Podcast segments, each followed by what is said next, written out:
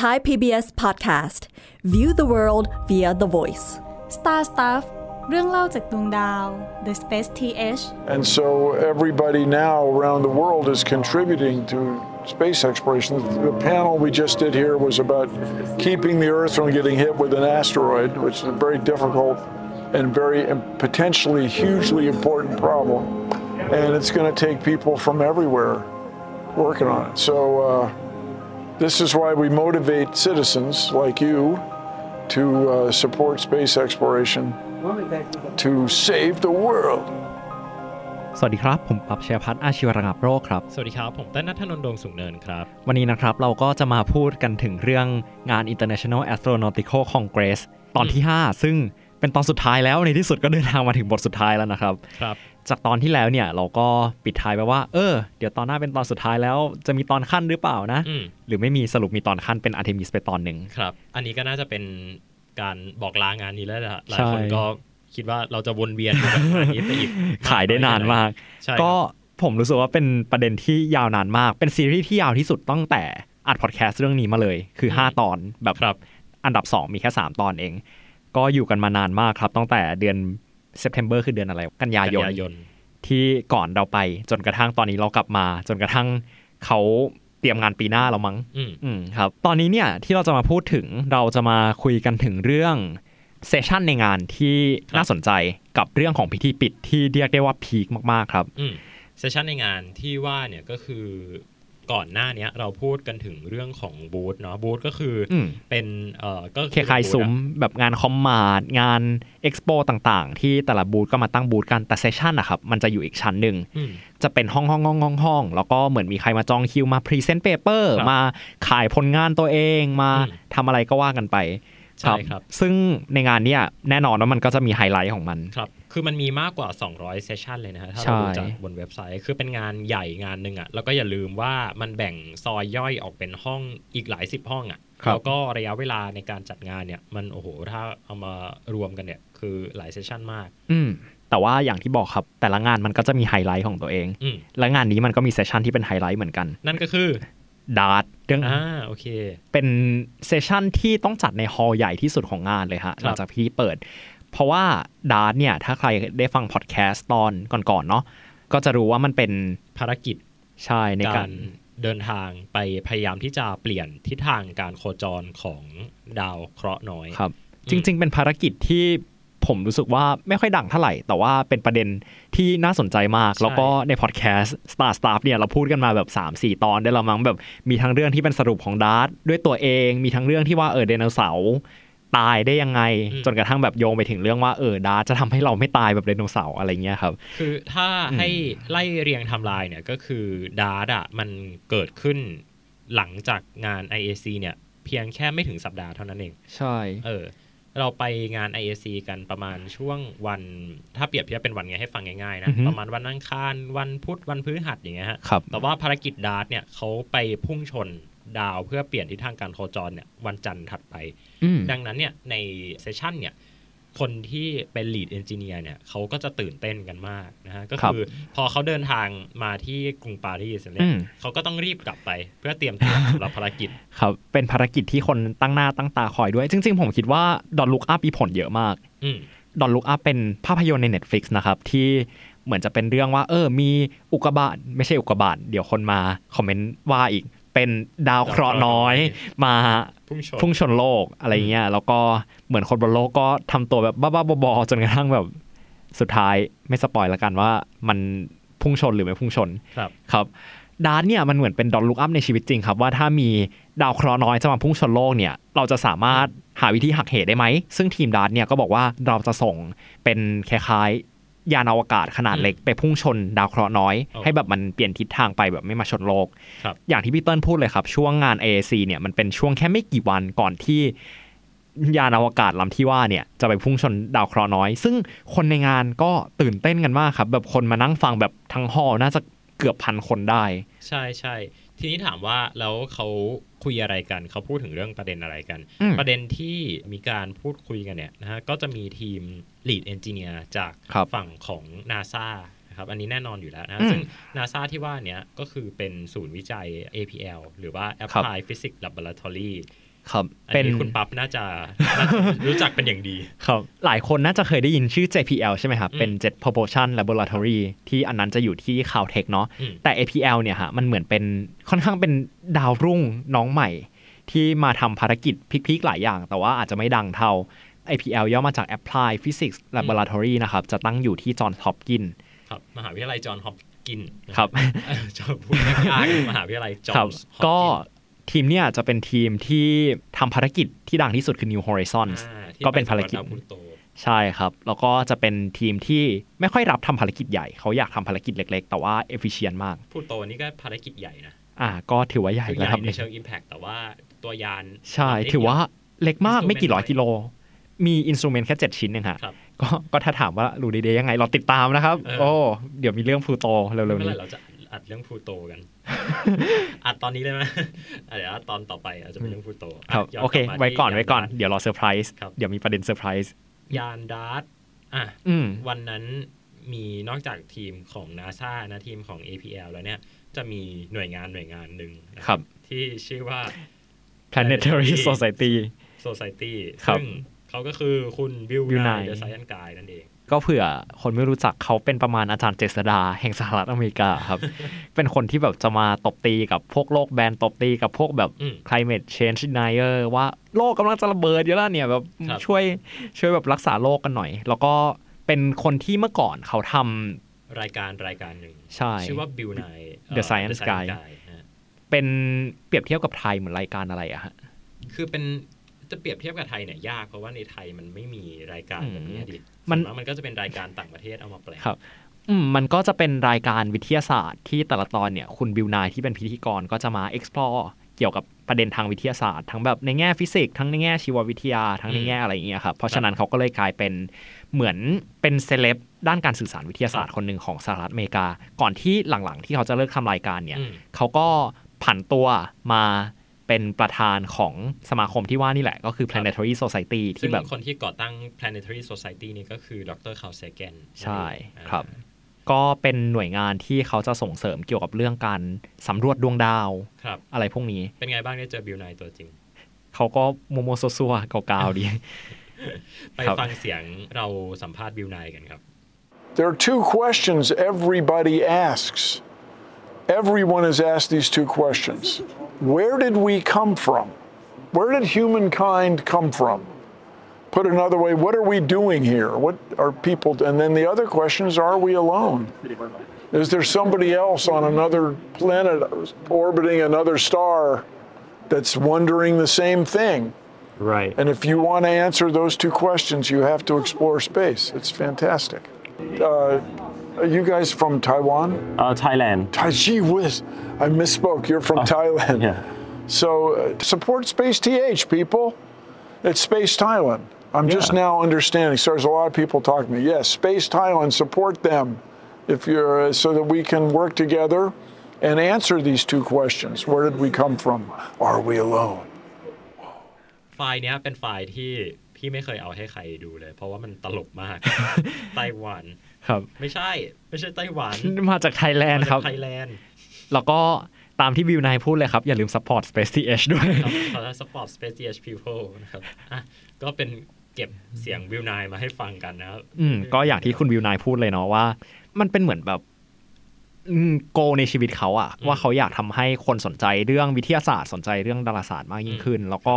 ผมว่าเขาน่าสนใจตรงที่เขาทำงานหลายแนวมากตั้งแต่เรื่องที่เป็นการสื่อสารไปจนถึงเรื่องที่เป็นแบบการ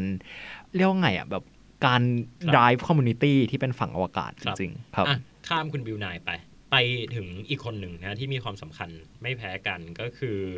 ทีมจากอีซ่านะครับ อืม ถามว่าเอออีซ่าไม่ได้เกี่ยวกับดาร์ตนี่อีซ่ามาทำไมนะครับ ครับ อีซ่าเนี่ยจริง ๆ เขาจะทำยานอวกาศที่ชื่อว่าเฮรา อืม ยานเฮราเนี่ยจะเดินทางไปดูจุดการชนของยานดาร์ต ครับ ในปี 2024 ก็คืออีกโห สอง ไกลนะ ปี อีกสองปี ครับ คือชนแล้วแบบว่าอีกสองปีค่อยตามไปอ่ะ อืม เออ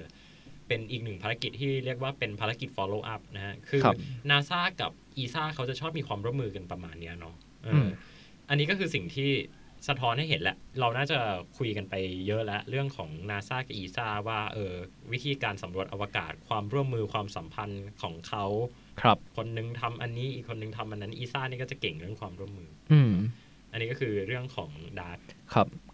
คนในงานก็ตื่นเต้นอย่างที่เราบอกพูดไปแหละ แล้วก็เขาก็จะมาขายดาร์ตนี่แหละว่าโอ้ดาร์ตมันมีไปเพื่ออะไร มันเกิดอะไรขึ้นบ้าง แล้วมันกำลังจะเกิดอะไรขึ้นต่อ แล้วก็โมเมนต์หนึ่งที่ผมชอบมากในเซสชันนั้นก็คือ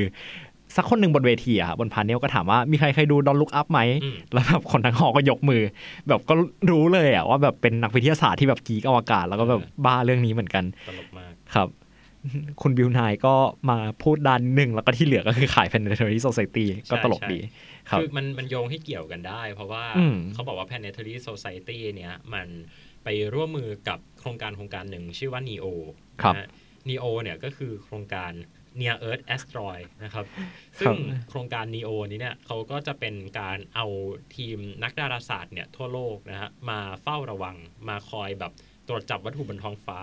นะฮะ ครับ ซึ่งเจ้าโครงการ NEO เนี่ยก็เป็นโครงการที่มีผู้เอ่อมีผู้เข้าร่วมมากมายนะทางนักดาราศาสตร์ สมัครเล่นนักดาราศาสตร์มืออาชีพต่างๆ คอยสอดส่องท้องฟ้านะแล้วเขาก็โหนตรงนี้นี่แหละว่า เอ้ย Planetary Society เขาซัพพอร์ตโครงการ NEO นะ ก็เลยอ่ะมาร่วมในเวทีนี้ด้วย ครับ แต่ว่าก็เรียกได้ว่าบิวนายก็เป็นตัวเรียกแขกระดับหนึ่งของงานเหมือนกัน ใช่ครับ หลังจากจบงานคนไปขอถ่ายรูปเยอะมาก จริง เหมือนแบบนักวิทยาศาสตร์รุ่นใหม่ คนที่ทำงานด้านอวกาศรุ่นใหม่ก็บอกว่า โอ้เนี่ยผมเคยดูรายการคุณตอนเด็กๆ หลายคนมาก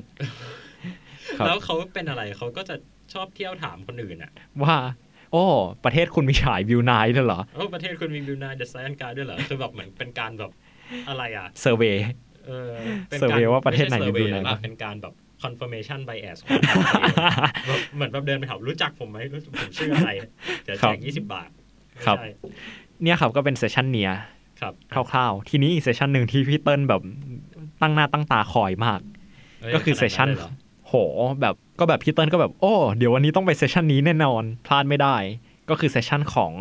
แบรนด์แชมเปญยี่ห้อหนึ่ง อ่า ถ้าใครฟังตอนที่สามมา ก็จะได้ยินเราพูดถึงแบรนด์แชมเปญนี้เนาะคือแชมเปญแบรนด์เนี่ยฮะเป็นแชมเปญที่เขาพยายามส่งแชมเปญขึ้นไปบนอวกาศ อืม อย่างที่เราพูดไปเลยว่าแชมเปญมันจะมีประเด็นเยอะแยะเลย เรื่องของแบบความดันเรื่องของอะไรมากมาย ที่ทำให้การส่งขึ้นไปบนอวกาศมันยากกว่าการส่งแบบสปิริตอย่างวอดก้าอย่างอะไรขึ้นไป ครับ ถ้าใครสนใจเรื่องการกินเหล้าบนอวกาศสามารถไปฟังเมื่อสอง ครับ ตอนที่แล้วได้นะครับ แล้วก็ อืม ไอ้เจ้าแบรนด์แชมเปญแบรนด์เนี้ย ก็ไม่ได้จัดแค่บูธ อ่าไม่ไ จัดเซสชันด้วย จัเซสชันด้วยะ เป็นไงบ้างครับ แล้วก็ในเซสชันเขาประกาศว่าเขาจะส่งขึ้นไปทดลองบนสถานีอวกาศนานาชาตินะครับ ก็ ครับ โอ้ทุกคนปรบมือ กันกล่าวโดยเฉพาะนักบินอวกาศไม่ใช่ ครับ เป็นประเด็นที่น่าสนใจมากแบบในเซสชันก็จะพูดถึงเรื่องเกี่ยวกับว่า เออเขาทำอะไรมาแล้วก็แบบไอประเด็นเนี่ยเขาอยากโฟกัสเรื่องอะไรบ้างก็คือไอแบรนด์แชมเปญแบรนด์เนี่ยเขาก็ผลิตขวดเออเรียกว่าเป็นบรรจุภัณฑ์ของแชมเปญละกันที่จะสามารถส่งขึ้นไป เดี๋ยวว่าเป็ขวดก็ไม่ได้เพราะมันหน้าตาแปลกๆ ใช่ ไม่ค่อยเหมือน ก็ทำ ขวดที่เรารู้จักกันเท่าไหร่ อืมเป็นแบบเหล็กเป็นผมไม่แน่ใจว่าเป็นอะไรแต่เป็นแบบโลหะชนิดห น่า นึ่ จะ งละเป็น กั อน ลูมิเนียมนะ อืมอืมครับเขาก็ดีไซน์ไอ้บรรจุภัณฑ์ชิ้นเนี้ยขึ้นไปเพื่อที่จะส่งแชมเปญขึ้นไปอวกาศได้แบบอาจจะไม่ระเบิดหรือว่าให้มันเออคงสภาพของมันไว้ได้ ครับ อันนี้ก็คือ สั้ เรื่ นๆ ของแบรนด์อ่าฮะทีนี้เออมันมีอันหนึ่งที่ที่ปั๊บ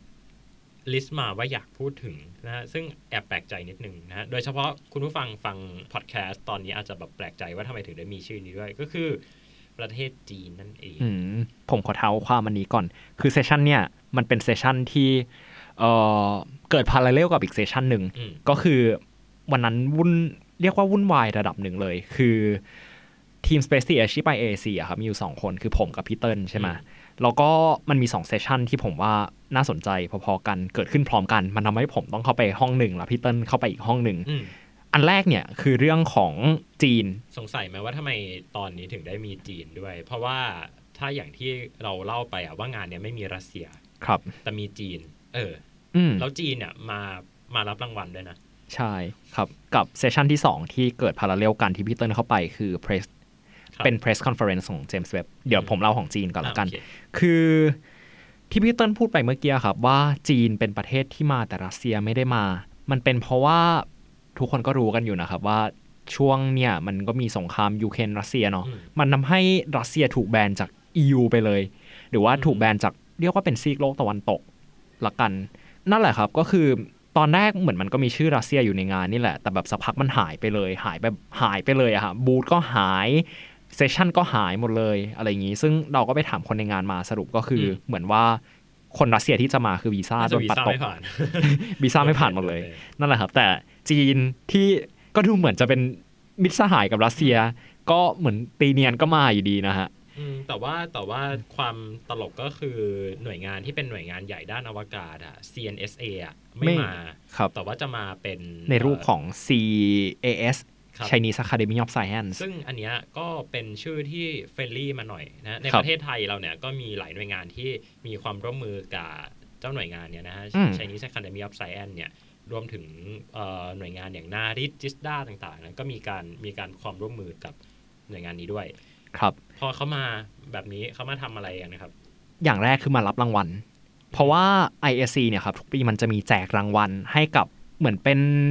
ภารกิจหรือทีมงานที่ทำงานด้านอวกาศ อืม ที่ยิ่งใหญ่ในปีนั้นละกัน ครับ ซึ่งปี 2022อะครับ คนที่ได้คือทีมที่ทำเทียนเวิร์นหนึ่ง อืมยานอวกาศเทียนเวิร์นหนึ่งที่เดินทางไปล ดาว ง อัง จอ คาร ดบนดาวอังคาร ใช่ครับ อย่างปี 2021 ก็ฮายาบุสะของญี่ปุ่นได้ไป ครับ จริง ๆ มองว่าเป็นนัยยะทางการเมืองอย่างหนึ่งก็ได้นะ อืม ที่มองว่ามันเป็นนัยยะทางการเมือง คือ ถ้าแบบพูดแบบตรงๆเลยอ่ะการที่เราจะมอบรางวัลอะไรสักอย่างหนึ่งให้ให้ใครอ่ะมันมีนัยยะอยู่อ่ะ ครับ คือมันไม่ใช่อยู่ดีๆแบบเอ้ยมาจัดมอบรางวัลกันดีกว่า แต่พี่ว่ามันต้องมีนัยยะทางการเมือง ครับ ไอ้ ก็ รางวัลที่ว่าเนี่ยฮะมันคือรางวัลอะไรครับคุณปั๊บ มันจะเป็นรางวัลที่ให้กับคนที่เรียกว่ามีความสลักสำคัญกับวงการอวกาศ ครับ ในปีนั้นละกันว่าโอเค เขาสมควรจะได้อย่างเช่น ที่บอกไปฮะปี 2022 ที่ได้ก็คือเทียนเวิร์นหนึ่งปี 2021 คือฮายาบุสะ อืม ปี 2020 คือฉางเอ๋อ จีนอีกแล้ว ใช่ 2019 คือพอลโล11 ก็คือย้อนกลับไป อะไรเนี่ย 50 ปี มอบรางล แต่ว่า ย้อนหลัง ปีนั้นมันครบรอบ 50 ปีอะพอลโลไงฮะ อ่าใช่ เฮ้ยแป๊บหนึง ปีนั้นมันจัดอเมริกาด้วยนี่หว่า ใช่จัดที่อเมริกาไง ก็คือมอบรางวัลให้ประเทศตัวเอง ให้รางวัลตัวเอ เป็นอะไรประมาณนี้ครับ แล้วก็ปีก่อนๆ มีมอบกันไป โโห อะไรอย่าง ภาพ นี้ ตอนที่ภาพตอนที่มอบให้อพอลโล 11 นี้ยิ่งใหญ่มาก ครับ โอ้เหมือนบัสอัลดรินมาด้วย บัสซารินมา ใช่ นั่นแหละครับ อย่างแรกคือมารับรางวัลกับอย่างที่สองคือมีเซสชันซึ่ง อืม คนไปเยอะอยู่เหมือนกันนะ มันเป็นเซสชันชื่อ International Collaboration Prospect on China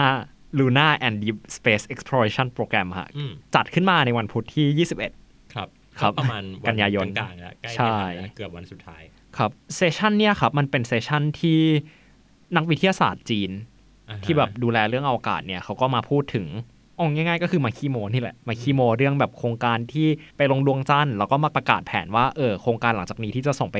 ดวงจันทร์และส่งไป Deep Space เนี่ยมันจะมีอะไรต่อไปบ้าง แบบอนาคตของเทียนกง อนาคตของเทียนเบิ้ลเป็นยังไงต่อ นะฮะ ซึ่ ชื่ ง อนี้นะมิสเตอร์ชูหยวนเนี่ยนะ เป็น ครับ ทีมพัฒนายานเทียนเวิร์น ครับ มันก็จะเป็นแบบค่อนข้างเป็นเทคนิค l ลเซสชันระดับหนึ่ง อืม แต่ขณะเดียวกันสิ่งที่ผมว่าน่าสนใจมันคือช่วงของ Q&A session อืมเออ อันนี้สนุกจริง เพราะว่าคิดดูว่าเป็นจีนนะฮะ อืม แบบฝั่งอเมริกาเขาก็จะชัดเจนนะว่าแบบ แบรนด์ใครโครงการจะไปยังไงต่ออะไรเงี้ย คือถามอะไรก็ได้อเมริกา ใช่ ฟรีเพสฟรีเพส แต่พอฝั่งจีนเนี่ยฮะ อย่างอย่างไรเขาเปิดให้แบบถามคำถามได้ ผมก็ว่า แต่ไม่ เด็ดดวง ตอบนะ นะเออ ก็เปิด คื ให้ อ ถามเฉยๆแต่ว่าไม่ตอบ เออจริง ๆ ผมว่าหรือจริง ๆ มันเป็นกลยุทธ์เขาด้วย คือการถามคำถามของเซสชันเนี่ยฮะเขาไม่ได้ยกมือถามนะ เขาจะให้ส่งเข้าไปแบบใน ใน เรียกว่า จออะ เออในจอ เออแล้วก็เหมือนกับว่าพิธีกรเขาก็จะแบบอ่านคำถาม ซึ่งพี่ไม่ชอบพี่ไม่ชอบระบบการถามคำถามแบบนี้เลยว่า อันนี้แบบเล่าให้ฟังส่วนตัวว่าเวลา อืม พี่เวลาพี่ไปงานอ่ะ แล้วแบบให้ยกมือถือขึ้นมาสแกน QR code แล้วให้ถาม พี่รู้สึกว่าทำไมวะคือพี่ไม่ได้อยากทำอย่างนั้นพี่รู้สึกว่าการถามคำถามมันคือ ให้เห็นสีหน้าให้เห็นว่าตัวคนถามเป็นยังไงอะไรอย่างเงี้ยเออ ครับ มันจะมีบางคำถามที่แบบเขาตอบ ก็ตอบแบบดูเลยว่าแบบเตรียมมาตอบแล้วอะไรเงี้ยว่าจีนจะร่วมมือกับ international ยังไงบ้างอะไรเงี้ยซึ่งผมว่าอันเนี้ยมันก็เป็นเรื่องที่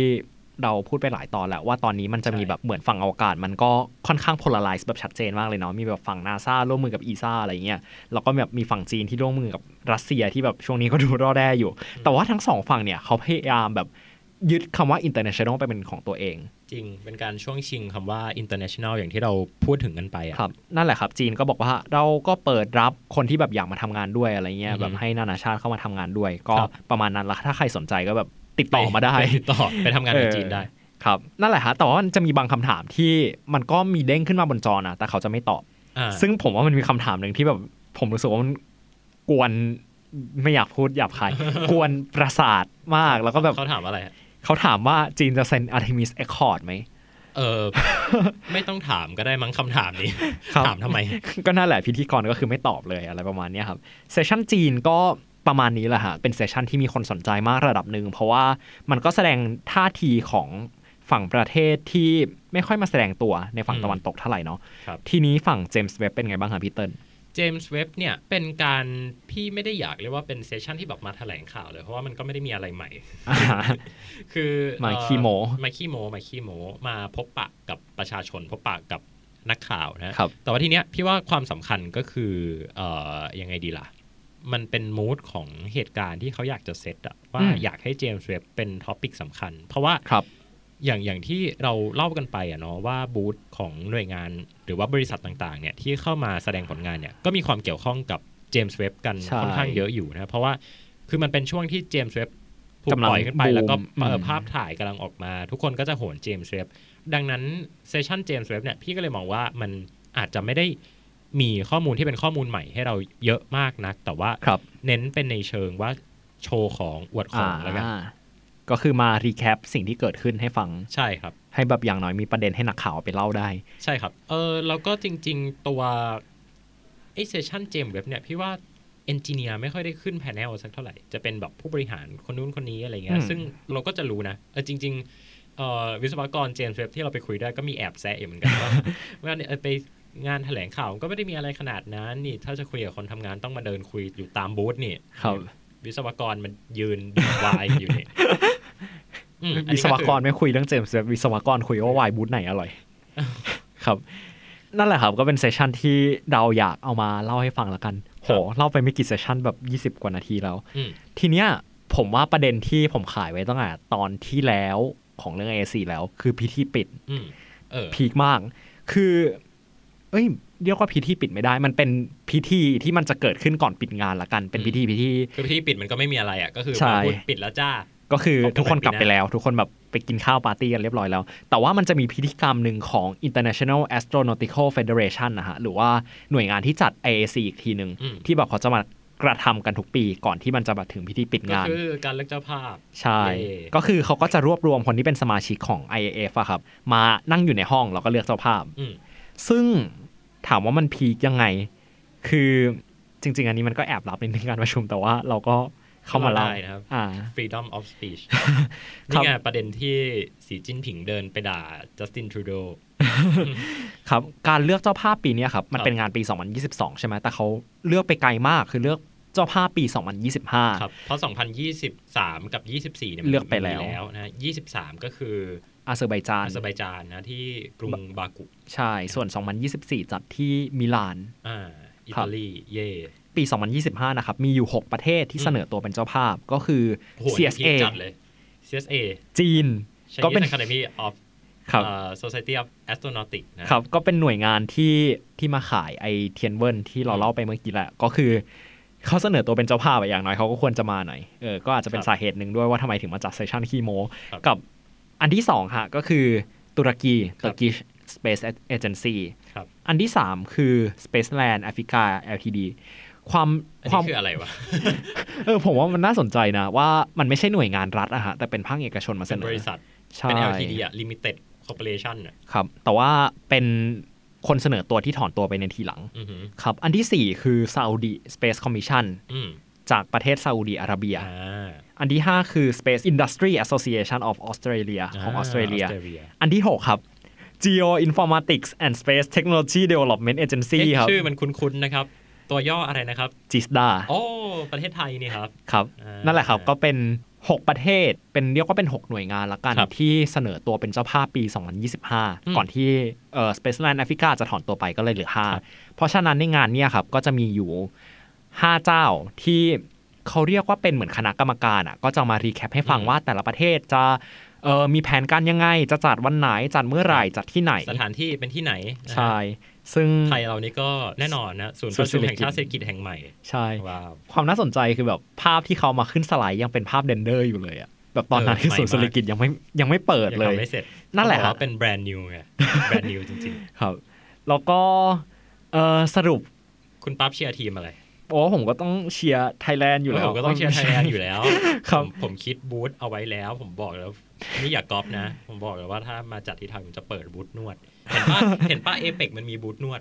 ครับ เอเปกมันมีบูธนวดจริงจังอ่ะ อืม คือสมควรมากงานพวกนี้มันเดินเยอะเนาะแล้วนึกภาพแบบเอเปกอย่างเงี้ยแบบเรานึกภาพเราไปวิ่งทำข่าวกันอะนะฮะอันนี้ก็จะสไตล์คล้ายกันเราไป IAC เนาะก็ไปวิ่งทำข่าวมี ครับ ูธ บ นักข่าวมีอะไรต่างๆ ต้องเดิน ต้องไปสัมภาษณ์ผู้บริหารที่บูธนี้วิ่ง อืม ไปต่อบูธนี้โอ้โห มันเหนื่อยมาก ครับ ถ้ามีนวดไทย เนี่ย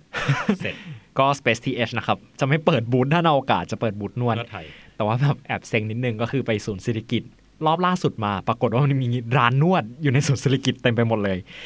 สรุปก็คือเขาก็มารีแคปให้ฟัง 5 ประเทศว่าเออหประเทศจะเป็นยังไงบ้างอะไรเงี้ยแล้วก็ตอนแรก ชื่อที่ได้ขึ้นมาก็คือซาอุดีอาระเบีย อ่าน่าสนใจประเทศกลุ่มอาหรับ ใช่ ซึ่งความพีคอยู่ตรงที่ว่า ตอนเนี้ยประเทศกลุ่มอาหรับเนี่ยมาสนใจด้านการสำรวจอวกาศกันเยอะขึ้นมาก ครับ นะฮะโดยเฉพาะสหรัฐอาหรับเอมิเรตส์ อืม ด้วยผลงานการ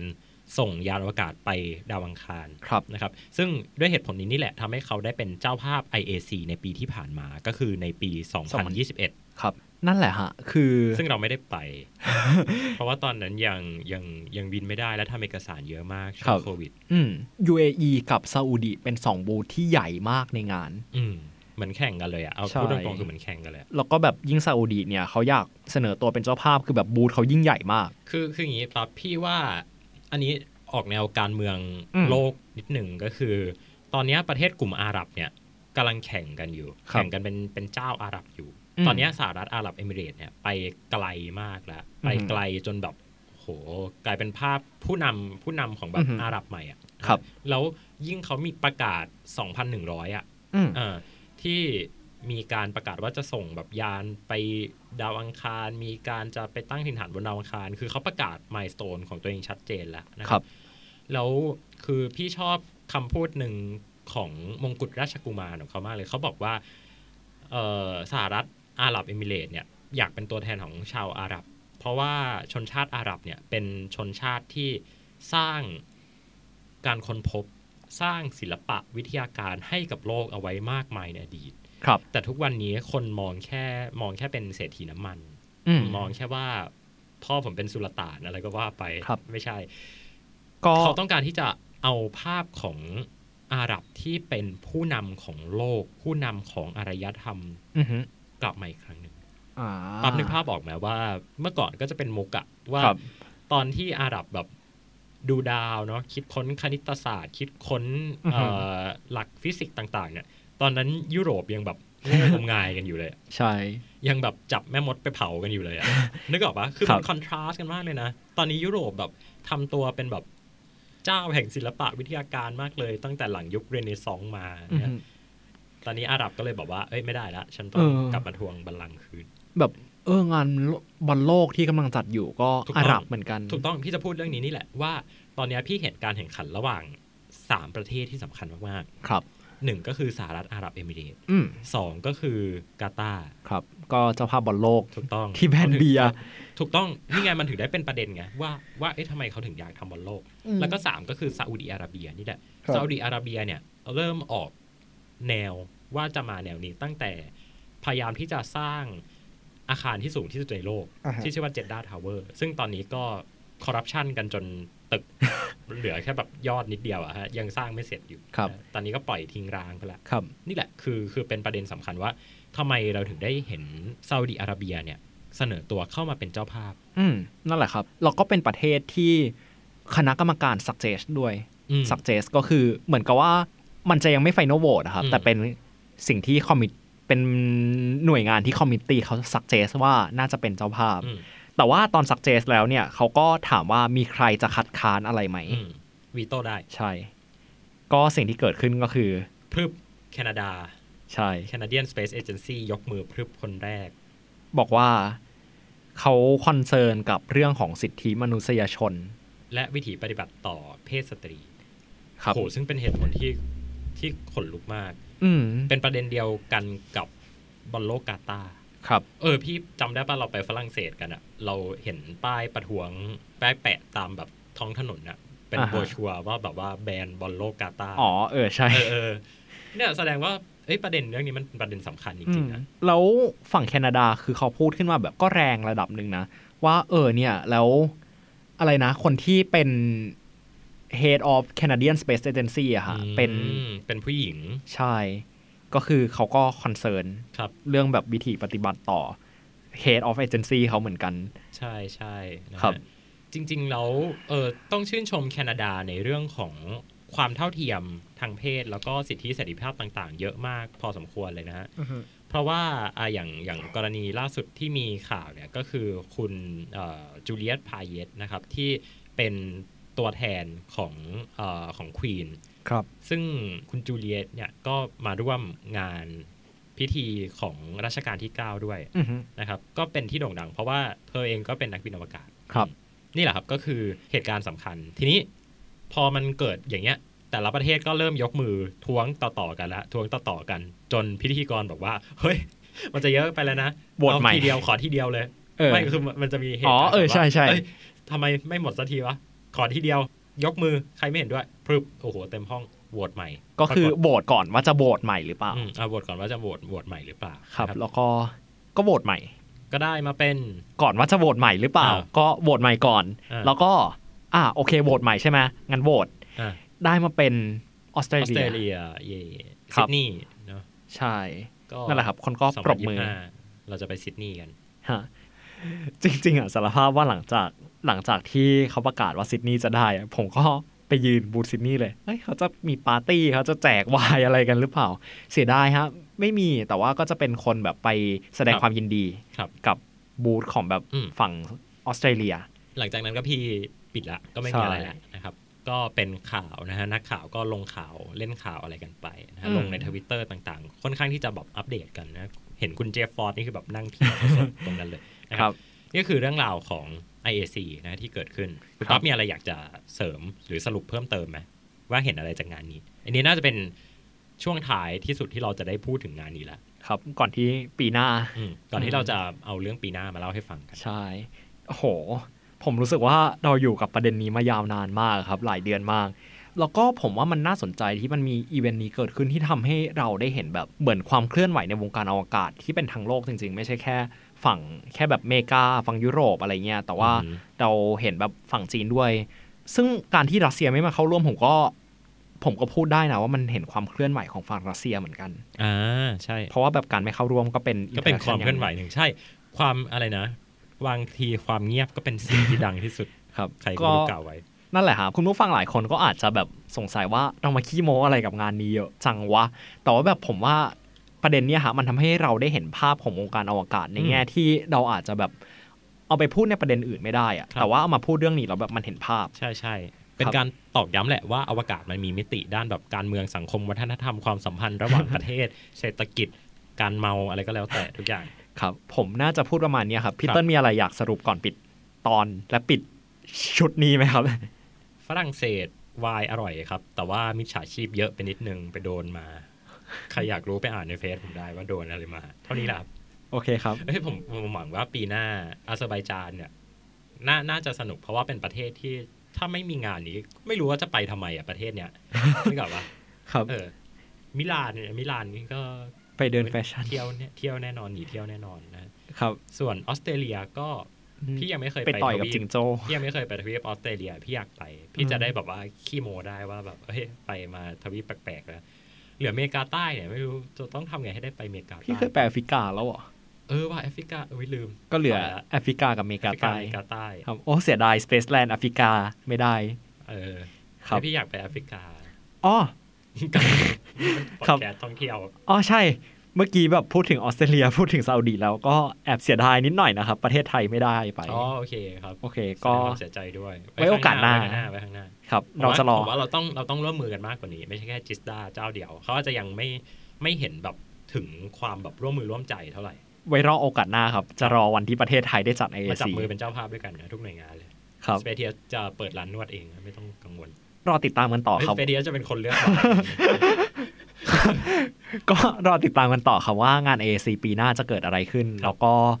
เออรอดูครับว่าอาทิตย์หน้าเราจะพูดถึงพอดแคสต์เรื่องอะไร คือตอนนี้ ใช่ แบบหมดมุกแล้ว รอเล่น ก็สำหรับตอนนี้ผมปรับเชียร์พัฒน์อาชีวระงับโรคครับ แล้วผมเต้นนัทธนดวงสูงเนินครับ ขอลาคุณผู้ฟังไปก่อนครับ สวัสดีครับ สวัสดีครับ Star Stuff เรื่องเล่าจากดวงดาว The Space TH